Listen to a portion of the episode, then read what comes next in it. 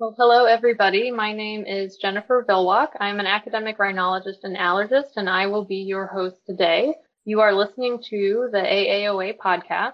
This is a non-promotional, non-CME disease state educational podcast that's brought to you by the American Academy of Otolaryngologic Allergy in collaboration with and paid for by GSK.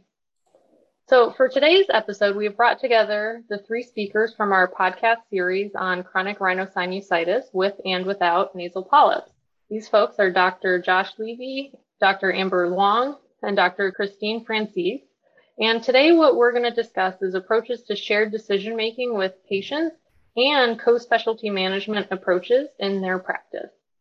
Our overall goals are really to give you a sense of how to incorporate multidisciplinary management of patients, particularly those that have chronic rhinosinusitis with nasal polyps, and then also discuss um, shared decision-making process, both between patients and with other members of the healthcare team regarding optimizing diagnosis and management. And so I would love to start off by hearing from our panelists about the ways your respective practices um, have impactfully collaborated across medical specialties to optimize patient care. And if you could, if there's different tidbits for chronic rhinosinusitis with and without nasal polyposis, we'd love to hear about those and just overall pearls for multidisciplinary collaboration. So Dr. Franzese, let's start with you. So for multidisciplinary collaboration, I think good communication is pretty important and having a good relationship with those you work for. I think in our sphere, um, most commonly we'll either be working with um, an allergist or depending on who's managing asthma, because that's most likely to be the comorbidity that you're dealing with. Um, it'll be peds or pulmonary that you may coordinate with. Now, given that nasal polyps in children, are, they're a different animal, most likely, you know, cystic fibrosis, you're probably going to be dealing more with adult pulmonology or um, allergy. And I think ideally, in an academic sense, it'd be nice if everybody was in one clinic, but usually that's not the case. So I think a close relationship via text, email um, with your colleagues is really important. Great. And Dr. Luong, anything to add from your perspective? I think those are all great um, suggestions. You know, it would be ideal if we were all together. Actually, just to take it to another level, especially in our patients. Jennifer, you talked about, you know, any specific tidbits for, you know, chronic rhinosinusitis with nasal polyps. Well, there is a handful of patients that are your really tough patients. And I really would like to see, especially as these new um, you know, more novel uh, therapeutics are being introduced into the market, having some sort of like almost tumor board like thing. So, a difficult respiratory board uh, where we would formally get together and discuss um, different attributes. But short of that, you know, I agree with uh, with uh, uh, Christine in the fact that you know really good communication. Um, I would add on top of the pulmonologist and the allergist, um, a gastroenterologist um, in fact, I just saw today in clinic a patient with um, presentation of persistent throat pain despite having controlled postnasal drainage uh, from above and still having this uh, globus sensation. And so reflux does play a role, not in a, only in our disease, but some of the symptomatology that overlaps. Great. Thank you for those tidbits. And Dr. Levy, I don't envy you having to follow um, those two responses, but I would love to hear what lessons you've learned in terms of really optimizing multidisciplinary collaboration um, to optimize patient care. Absolutely. I have no problem actually following Christine and Amber because their points are all fantastic and uh, it makes this very easy for me.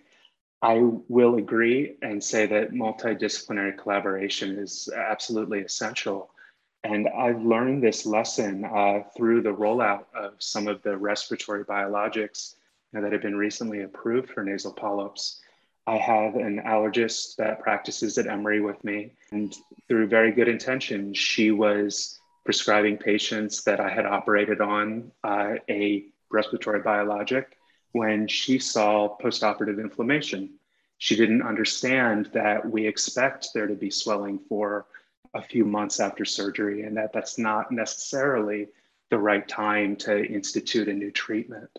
So it's that communication that it's just completely essential to make sure that we're all in lockstep together and that the patient is aware and not getting mixed messages either. Yeah, absolutely. That's a wonderful point. And I think what can be really cool about those that care about, you know, the unified airway and the way that we as rhinologists and allergists do is that there are folks that are similarly interested in these entities and in our analogous sister fields, like everyone has mentioned. And so finding those people to be, you know, the go-to person that you text or email when you have those difficult patients can really be game changing. And so one thing that I would like to do now is just shift gears a little bit to another very hot topic, um, which is shared decision making. And it's a hot topic, rightfully so, because we know that it can improve outcomes and also increase patient comfort with the treatment that is ultimately selected. However, you know, a lot of times patients come to us with a lot of variability in terms of their health literacy and also their interest and desire to engage in the decision making process. So for clinicians that are treating, you know, chronic sinusitis with or without nasal polyposis, which can be, you know, a long treatment process that requires a lot of buy-in, what guidance do you have in terms of best engaging folks in shared decision making? And what have you seen in terms of the most important things in your practice when you do this? Dr. Levy, since we ended with you last time, let's start with you now. Awesome. So I think one of the most important things, which is very difficult to quantify, that we can offer our patients or that affects their outcome is their trust in the physician, their trust in you as someone who's helping to guide their care.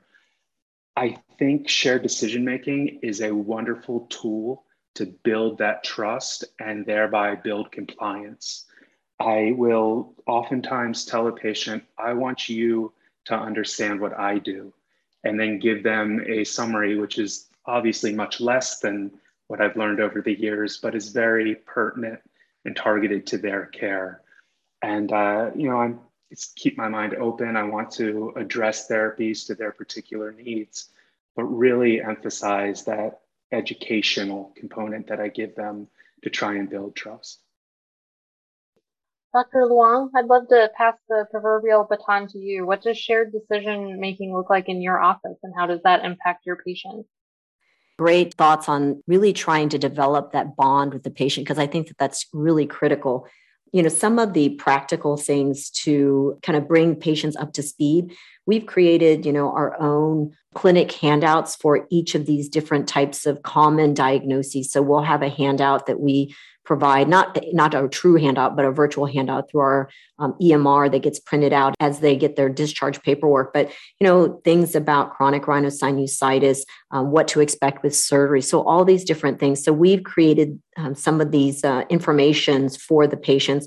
You know and also i think you know, Josh brings up a good point. You really have to understand your patient um, and the kind of relationship you have. You know, the the communication you have about education can be very different for someone you're talking to who's in their uh, early 20s versus someone who's much older. And so I think you have to be able to modify that discussion based on your feel of you know not only their education level but like you said their their interest level. But you know certain websites that you can direct them to can some patients you can tell they really want to know more and they want to get into the nitty gritty um, we also offer you know brochures sometimes from the various different vendors that are you know therapeutics that are offered. Um, they have brochures that are very educational so we will provide those for the patients and language barrier is a huge problem. I, I, don't really know what the great solution, but definitely those patients of mine who speak in another language and require a translator, there is so much lost in that translation. And we really haven't come up with a great solution other than having to work through a translator. But